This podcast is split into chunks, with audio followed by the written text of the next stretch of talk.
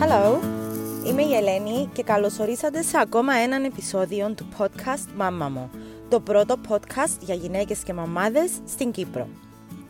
Όταν μιλώ για αυτόν το podcast και τους λόγους που το δημιούργησα, έχω στο μυαλό μου κάποιες περιπτώσεις γυναικών που έχουν επιδείξει απίστευτη ψυχική δύναμη παρά τις έντονες δυσκολίες.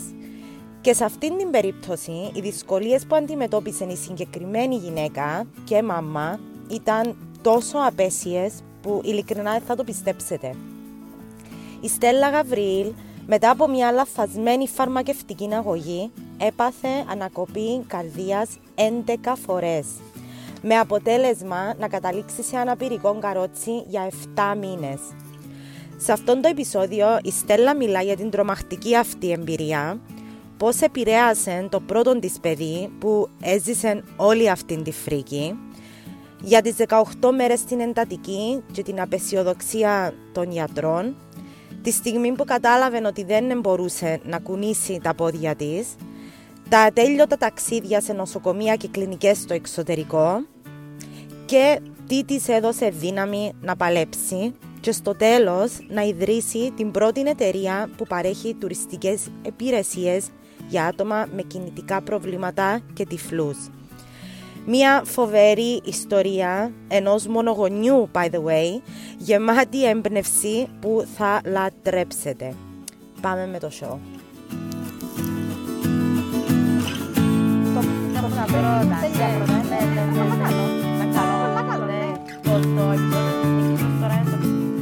Ήσουν, ήσουν μέσα σε ένα πυρικό καρότσι ρε Στέλλα. Ήμουν, ναι. Εφτά μήνες. Εφτά μήνες. Εφτά. Εφτά ολόκληρους μήνες. Πο- πο- πώς έγινε το δράμα; Το λοιπόν, όλα ξεκινήσαν που λάθος φαρμακευτική αγωγή. Τέλεια.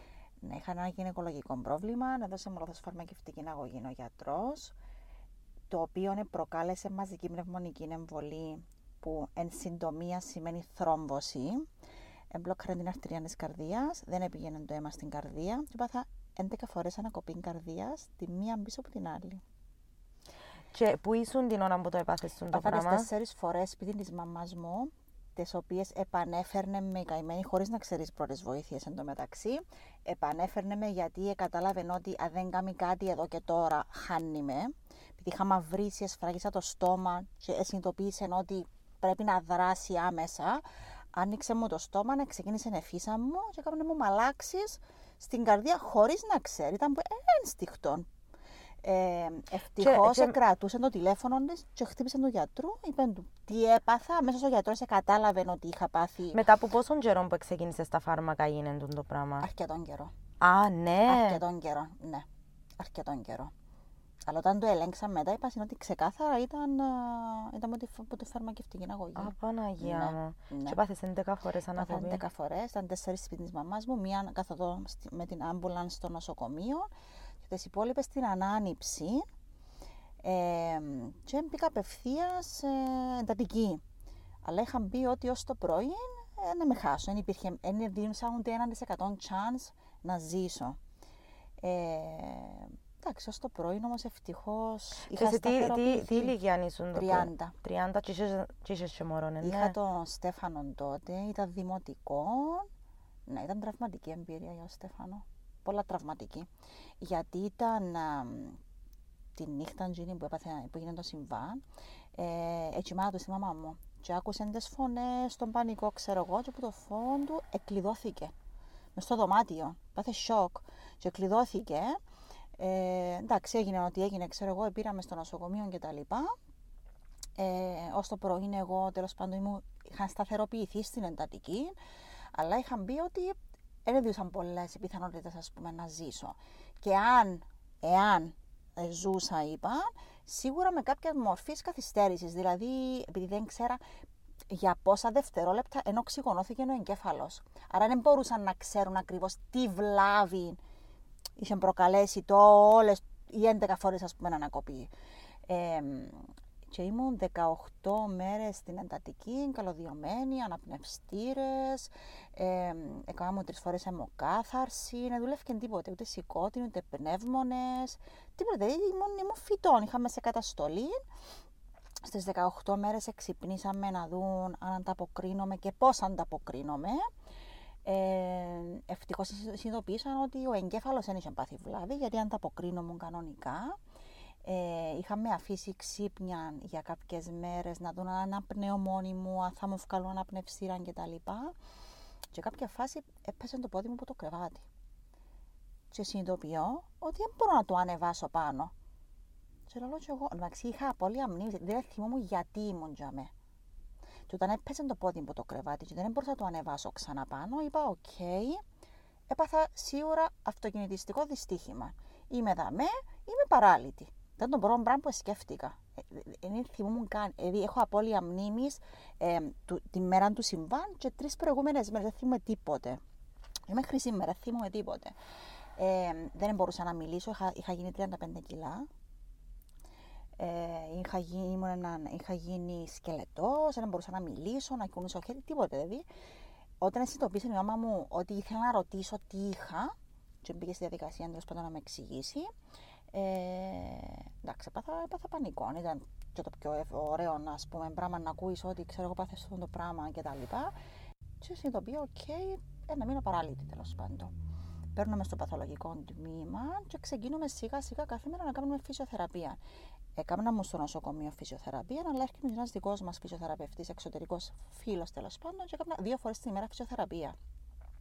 Αδύνατο όμως να περπατήσω, είχα πάθει πατατράκ. Δηλαδή ήμουν ψυχοπλακωμένη, με κατάθλιψη, ε, δεν μπορούσα να φάω, ήμουν στα πρόθυρα ανορεξίας. Σιγά σιγά ξεκινούσα να με ταΐζω ψυχουλάκι, ψυχουλάκι, ψυχουλάκι και να επανέλθω, ξέρω εγώ. Ε, είχαν φέρει τότε ένα γιατρό που το Ισραήλ, γιατί το περιστατικό, το όλο σύμπαν που είχα πάθει εγώ, ήμουν το πρώτο περιστατικό στην Κύπρο με τούτο που έπαθα που, ε, που κατάφερε να φτάσει στο νοσοκομείο ζωντανός. Το πράγμα, αν το πάθεις, είναι πάνω κάτω. Δεν ε, προλαβαίνεις καν να φτάσεις στο νοσοκομείο. Και ο λόγος που κατάφερα να φτάσω ήταν γιατί η μαμά μου δίπλα μου. Και ξεκίνησε να αναπνέω, δηλαδή αν κάποια δευτερόλεπτα δεν ήταν δίπλα μου, ήταν. Αν ήσουν μόνη σου σπίτι, ναι, να πούμε. Δεν υπήρχε περίπτωση να ζήσω, ούτε θα προλάβαινα να κάνω να φτάσω στο νοσοκομείο ζωντανή. Ε, και είχαμε φέρει έναν Ισραηλίτη γιατρό τότε να με δει, γιατί ήμουν το πρώτο περιστατικό τότε στην Κύπρο που ε, κατάφερε να φτάσει στο νοσοκομείο ζωντανή. Και επειδή δεν ξέραν ακριβώς πώς να με χειριστούν, ε, φέραμε τον Ισραηλίτη τον γιατρό, ο οποίος τους έδωσε έναν guideline και λένε: Ξέρω εγώ, στι τόσες μέρες να γίνει το πράγμα σε τόσες του το πράγμα και ήταν όπως τα έγραφε, ακριβώς εξελίσσονταν όπως έπρεπε να εξελιχθούν τέλος πάντων. Okay. Ήταν απίστευτο. Ε, τέλος πάντων, κάνω ένα μήνα, ε, full μήνα στο νοσοκομείο και πάω σπίτι της μάμα μου φυσικά με το wheelchair. Ήμουν ανάπηρη πλέον. Ε... Ένα λεπτό, ήσουν ανάπηρη πλέον. Δηλαδή, στον, στον ένα μήνα πήρες την απόφαση ότι θα ξαναπερπατούσες ή πας ότι θα ξαναπερπατούσες; Ναι, είχα μου πει ότι θα ξαναπερπατήσω, ναι. Πάω σπίτι. Φυσικά έρχεται και σπίτι ο φυσιοθεραπευτής ή κάνω φυσιοθεραπεία. Ε, περιττώ να σου πω ότι εφόρουν Pampers ήταν, ήταν σαν ένα μωρό το οποίο έπρεπε να κόψει τα πανιά και να ξαναμάθει να ξαναπερπατάει στρατά. Όπως ένα μωρό που πρέπει να κόψεις τα πάνια και σιγά σιγά να βήματάκι, βήματάκι, βήματάκι κτλ. Και είπαμε, οκ, σιγά σιγά θα το παλέψουμε. Είπαμε με το φυσιοθεραπευτή να περπατήσω. Ε, ξεκίνησα, έκαμνα κάποια βήματα, αλλά έπεφτα, δηλαδή επερπάτουν λίγα βήματα και έπεφτα κάτω. Έχανα την ισορροπία μου, δεν μπορούσα να σταθεροποιηθώ, δεν μπορούσα να ελέγξω τη λεκάνη μου, ε, εκράτουν το πι και περπατούσα όσο δεν μπορούσα να περπατήσω. Και είχαμε ε, πάει σε ένα γιατρό, ε, Κυπρέο γιατρό, να με δει τέλος πάντων, να μου κάνει ένα ηλεκτρομοιογράφημα για να δούμε ξεκάθαρα τι βλάβη δημιουργήθηκε. Γιατί όντως τελικά που κάποια δευτερόλεπτα που δεν οξυγονώθηκε ο εγκέφαλος, έπαθε βλάβη, επάθαν βλάβη κάποια νεύρα των, τα πόδια. Mm. Ε, πήγαμε τέλος πάνω στο γιατρό και τα λοιπά, έκαναμε το ηλεκτρογράφημα. Είπε μου ότι στο αριστερό πόδι έχει πρόβλημα το περονιαίο νεύρο. Ε, λέει μου, έχω έναν, έναν κέντρο αποκατάστασης στη Γερμανία, λέει μου, εξειδικευμένο. Ε, θεωρώ ότι να πάεις σε τσαμέλα μου να το να δουλέψεις, ε, αποκατάσταση. Ε, τέλος πάντων, ξεκινούμε, αφήνω το μωρό πίσω, να μείνει Κύπρο και ξεκινώ με τη μάμα μου να πάμε να μείνουμε ένα full μήνα στη Γερμανία, στην αποκατάσταση. Έκανα 8 ώρες την ημέρα φυσιοθεραπεία. Θα ξεχάσω μέχρι σήμερα ότι εφόρουν τις φόρες μες μου και τόσο είναι εντατική φυσιοθεραπεία μου έκανα. Είχα γίνει κολλάνι φόρμες. Φούσκωσαν τα πόθηκια μου, η μυς μου, που τόσο, δηλαδή κάθε μισή ώρα έκανα μου άλλο treatment. Δηλαδή κάθε μισή ώρα άλλα, άλλα στα θεραπεία. Και τούτον πήγαινε 8 ώρες την ημέρα, Δευτέρα με Παρασκευή. Ήταν, ήταν, και η ψυχολογία σου ρε Στέλλα; Χάλια, ψυχολογία μου χάλια. Γιατί είχαμε δει και κάτω ένας γιατρός της αποκατάστασης, ο οποίος μου είπε: Μην περιμένεις πολλά, είπε μου. Ε, και είπα του, και στην τελική λέω και εγώ, δεν ξέρω τι είναι καλύτερα από μένα. Εγώ ξέρω για μένα καλύτερα. Και είπα, εγώ να το παλέψω όσο μπορώ. Και τότε το πράγμα έκανα το τρία χρόνια πήγαινε έλα στη Γερμανία για αποκατάσταση. Και τελικά έφτασα στο σημείο που είμαι τώρα. Περπατώ, εντάξει, έχω νευροπάθεια στο αριστερό πόδι, αλλά εν το ελάχιστο που μπορούσα, ας πούμε, να πάθω που τσίνα ούλα που έπαθα, ε, τη ζωή που λαλούσαν ότι δεν πρόκειται να περπατήσω ξανά. Ήταν το ελάχιστο, δηλαδή είναι το ελάχιστο το πράγμα. Καλά, ρε Στέλλα, είπα, είπα σου γιατροί ότι δεν μπορείς να περπατήσεις. Εσύ με ποιο δικαίωμα να πεις, Όχι, μπορώ, ας πούμε. Σοβαρά, που, που ήβρες το κουράγιο, ξέρεις τώρα, αν το σκεφτείς λίγο. Κοίταξε, κουράγιο είναι διάμο Στέφανο, μου, ο γιος μου μεγάλος τώρα, ο οποίος. Εντάξει, ήμουν μόνο γονιός, μην ξεχνάς.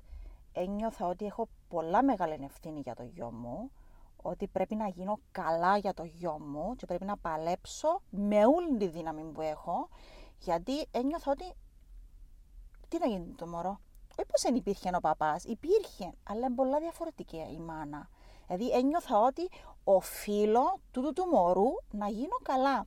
Και θα αξιάζω ποτέ, όταν ευκήκα από το νοσοκομείο, στο νοσοκομείο το μεταξύ να σου πω ότι δεν τον έφεραν ποτέ το Στέφανο να με δει, γιατί ήμουν σε φρικιαστική κατάσταση. Δηλαδή δεν ήθελα να πάθει το μωρό σοκ. Και όταν έφυγα από το νοσοκομείο, λαλό του, αγάπη μου, εφοήθηκες ότι να χάσεις τη μαμά; Και λέει μου, μαμά, ήμουν σίγουρος ότι να τα καταφέρεις και να γίνεις καλά. Δηλαδή μόνο που τούτο το πράγμα παίρνεις δύναμη.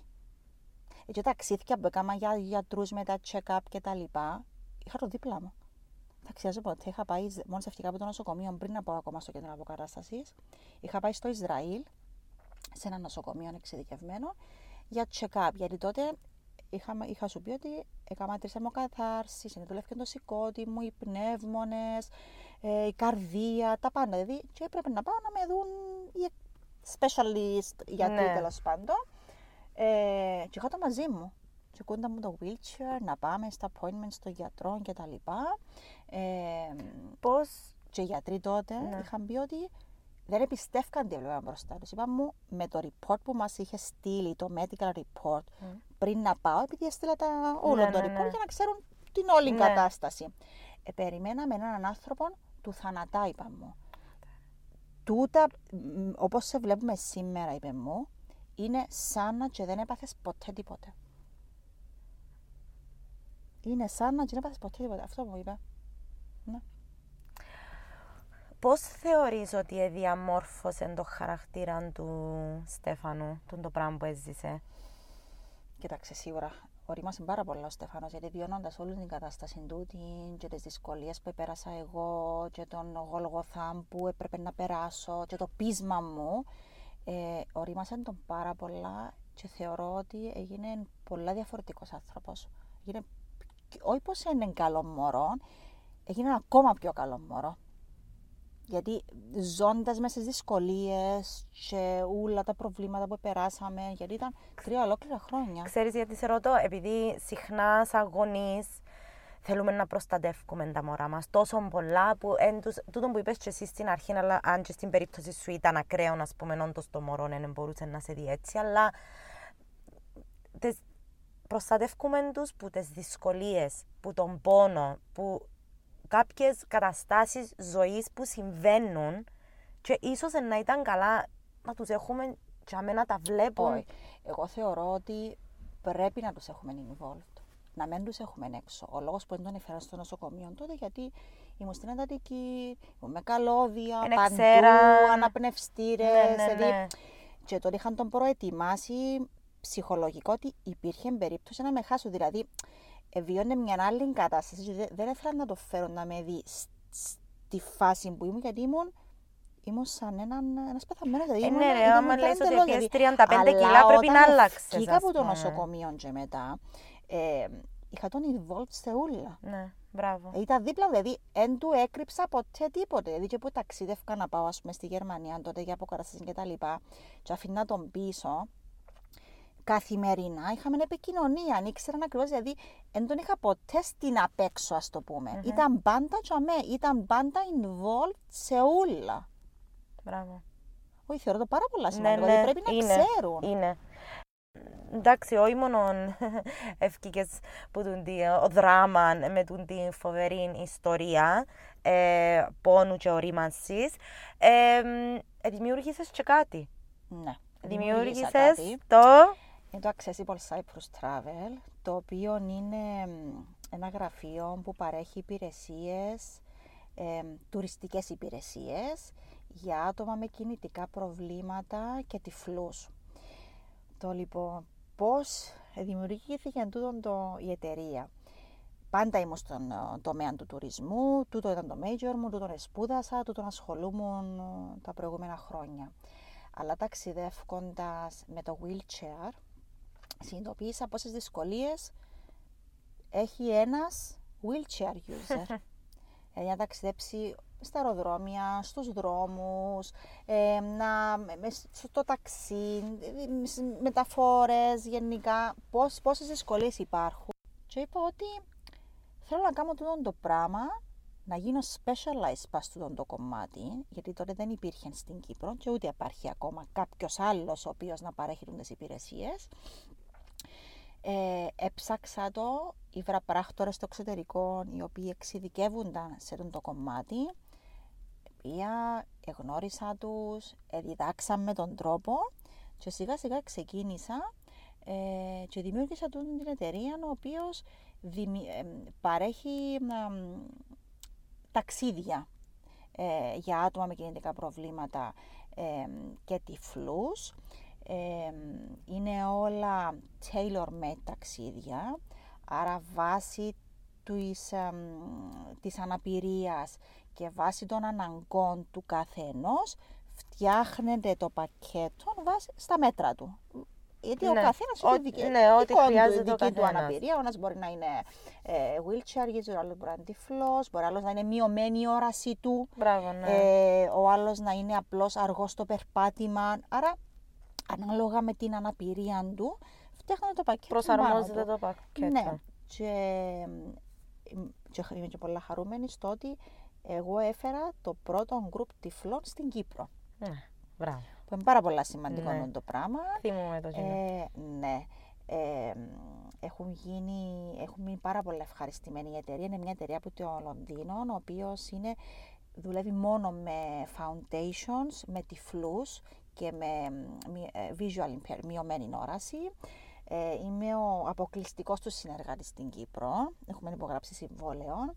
Ε, και είμαι πάρα πολύ χαρούμενη για την συνεργασία, γιατί είναι, ήταν μοναδική εμπειρία το να, ε, το, επειδή ήμουν μια εβδομάδα μαζί του group, ήταν μοναδική εμπειρία να ζήσεις τον group, δηλαδή με, με πόση ζωή δηλαδή, και, και πόσα πράγματα μπορούν να κάνουν τούτα τα άτομα. Δηλαδή, απίστευτο, δηλαδή τα activities που κάνουν. Ε, ε, επειδή ακολουθώ τους και στο Instagram του, του την εταιρεία, παίρνει τους παντού, δεν μπορείς να φανταστείς. Να κάνουν σκι, να κάνουν kite surf, ε, ε, καταδύσεις, α- δηλαδή απίστευτα πράγματα. Δηλαδή είναι, μιλώ, σου- είναι όλο ζωή, είναι απίστευτο πράγμα.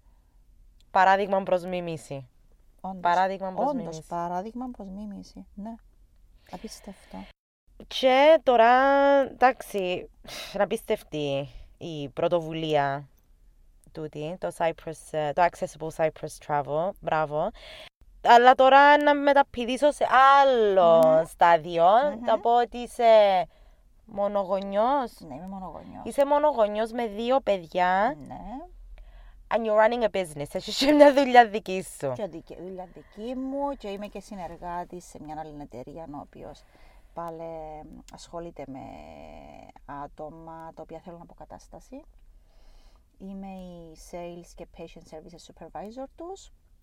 Είμαι πάρα πολύ χαρούμενη για τον που κάνω, γιατί νιώθω ότι προσφέρω ε, στα άτομα που έχουν ανάγκη ε, και επειδή βίωσα τούτο το πράγμα, ξέρω ακριβώς πώς νιώθουν και είναι πολύ σημαντικό να ξέρεις πώς νιώθουν τούτοι οι άνθρωποι ε, και να, να τους εξυπηρετάς ε, και να τους βοηθάς ακριβώς στο, στο πρόβλημα που έχουν ανάγκη. Πολλά σημαντικό είναι το πράγμα. Ε, και να πω και κάτι άλλο, ότι όταν ήθελα να κάνω το μικρό μου το γιο, είχα μου πει οι γιατροί τότε, μην τολμήσεις να κάνεις άλλο μωρό, γιατί είναι να πεθάνεις, είπα μου. Άντε, Γιατί ρε. η εγκυμοσύνη, που μόνη της, προκαλεί θρόμβους. Και επειδή είχα πρόβλημα εγώ, τελικά εξελιχθήκε, ε, μην κάνεις, είπα μου, μην μπεις στη διαδικασία. Και όπως τόλμησα, και πάλι καταφέρα τα, γιατί έχω πείσμα. Ήταν να σου πω ρε Στέλλα, που, ε, ε, ε, που ήταν η ερώτηση μου η αρχική. Είσαι μόνο γονιός. Έκαμες και δεύτερο μωρό, παρόλο το γεγονός ότι σου είπαν οι γιατροί και πάλι, και δεν τους άκουσες εσύ. Μμμ, μμμ. Ναι. Εμ, έχεις και δική σου επιχείρηση και έχεις και τούτο το πείσμα. Το το Έχω το. γεννάτι. Ναι. Έχω τούτο το πράγμα ότι άμα βάλω κάτι στο νου μου, να καταφέρω να υπάρχει περίπτωση. Πιστεύεις ότι είναι κάτι που είτε έχεις το είτε δεν το έχεις ή πιστεύεις ότι όλοι μπορούμε να το ή παραπάνω μπορούμε να το έβρουμε μέσα από δύσκολες καταστάσεις. Σίγουρα μπορείς να το έβρεις μέσα σου. Ε, όλοι κρύφουμε μέσα μας πολύ δύναμη. Απλώς δεν το ξέρουμε. Πρέπει να βρεθούμε νομίζω σε μια δύσκολη στιγμή για να καταλάβουμε πόση δύναμη κρύφουμε μέσα μας. Εγώ μετά από τούτα όλα που εβίωσα, συνειδητοποίησα ότι έχω πάρα πολλά, πολύ δύναμη μέσα μου. Πραγματικά. Νομίζουμε ότι όλοι μπορεί να πέσουμε ξέρω, εγώ, σε μαρασμό, δυσκολίες και να νομίζουμε με το τέλος του κόσμου. Δεν είναι το τέλος του κόσμου. Απλώς πρέπει να πιστέψουμε στον εαυτό μας και να πούμε ότι εμείς μπορούμε να τα καταφέρουμε. Πρέπει πάντα να είμαστε θετικοί, να έχουμε θετικές σκέψεις, να βάλουμε στόχους και ποτέ να μην τα βάλουμε κάτω. Πολλά σημαντικό είναι το πράγμα. Εγώ με, που τούτον όλο που επέρασα, ε, κατάλαβα ότι εν, ε, ε, δι- ε, εκτός ότι απέκτησα τη δύναμη, ε, συνειδητοποίησα ότι άμα βάλεις στόχους και πεις ότι θα τα καταφέρω, δεν τα καταφέρεις. Δεν υπάρχει περίπτωση να μην τα καταφέρεις. Εντάξει. Ε, κατάφερες το εσύ. Ε, κατάφερες το αδύνατο Ναι. εσύ. Ναι. Θέλω να μου δώσεις μια συμβουλή ή να μας δώσεις μια συμβουλή σε όλες που ακούμε τώρα. Μια καλή συμβουλή. Η συμβουλή μου είναι πάντα να έχετε θετικές σκέψεις, ποτέ να μην τα βάλετε κάτω και να βάλετε στόχους στη ζωή σας και να τους υλοποιάτε. Πολλά σημαντικό πράγμα. Και να ζείτε, να ζείτε την κάθε μέρα σαν να είναι η τελευταία. Τούτο είναι το πιο σημαντικό πράγμα. Να ζείτε την καθημερινότητα σας. Δεν ξέρεις ποτέ τι θα σου ξημερώσει το αύριο. Άρα πρέπει να ζεις την κάθε μέρα σαν να είναι η τελευταία σου. Ευχαριστώ.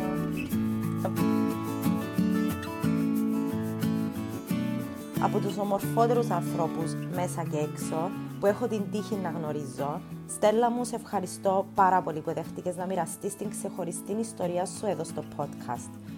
Μπορείτε να μάθετε περισσότερα για το Accessible Cyprus Travel στο Facebook και στο Instagram. Τα links μπορείτε να τα βρείτε στις σημειώσεις του show. Και να θυμάστε, όσο κλισέ και να ακούγεται, να ζείτε και να χαίρεστε τη ζωή σας κάθε μέρα. Thank you for listening. Bye.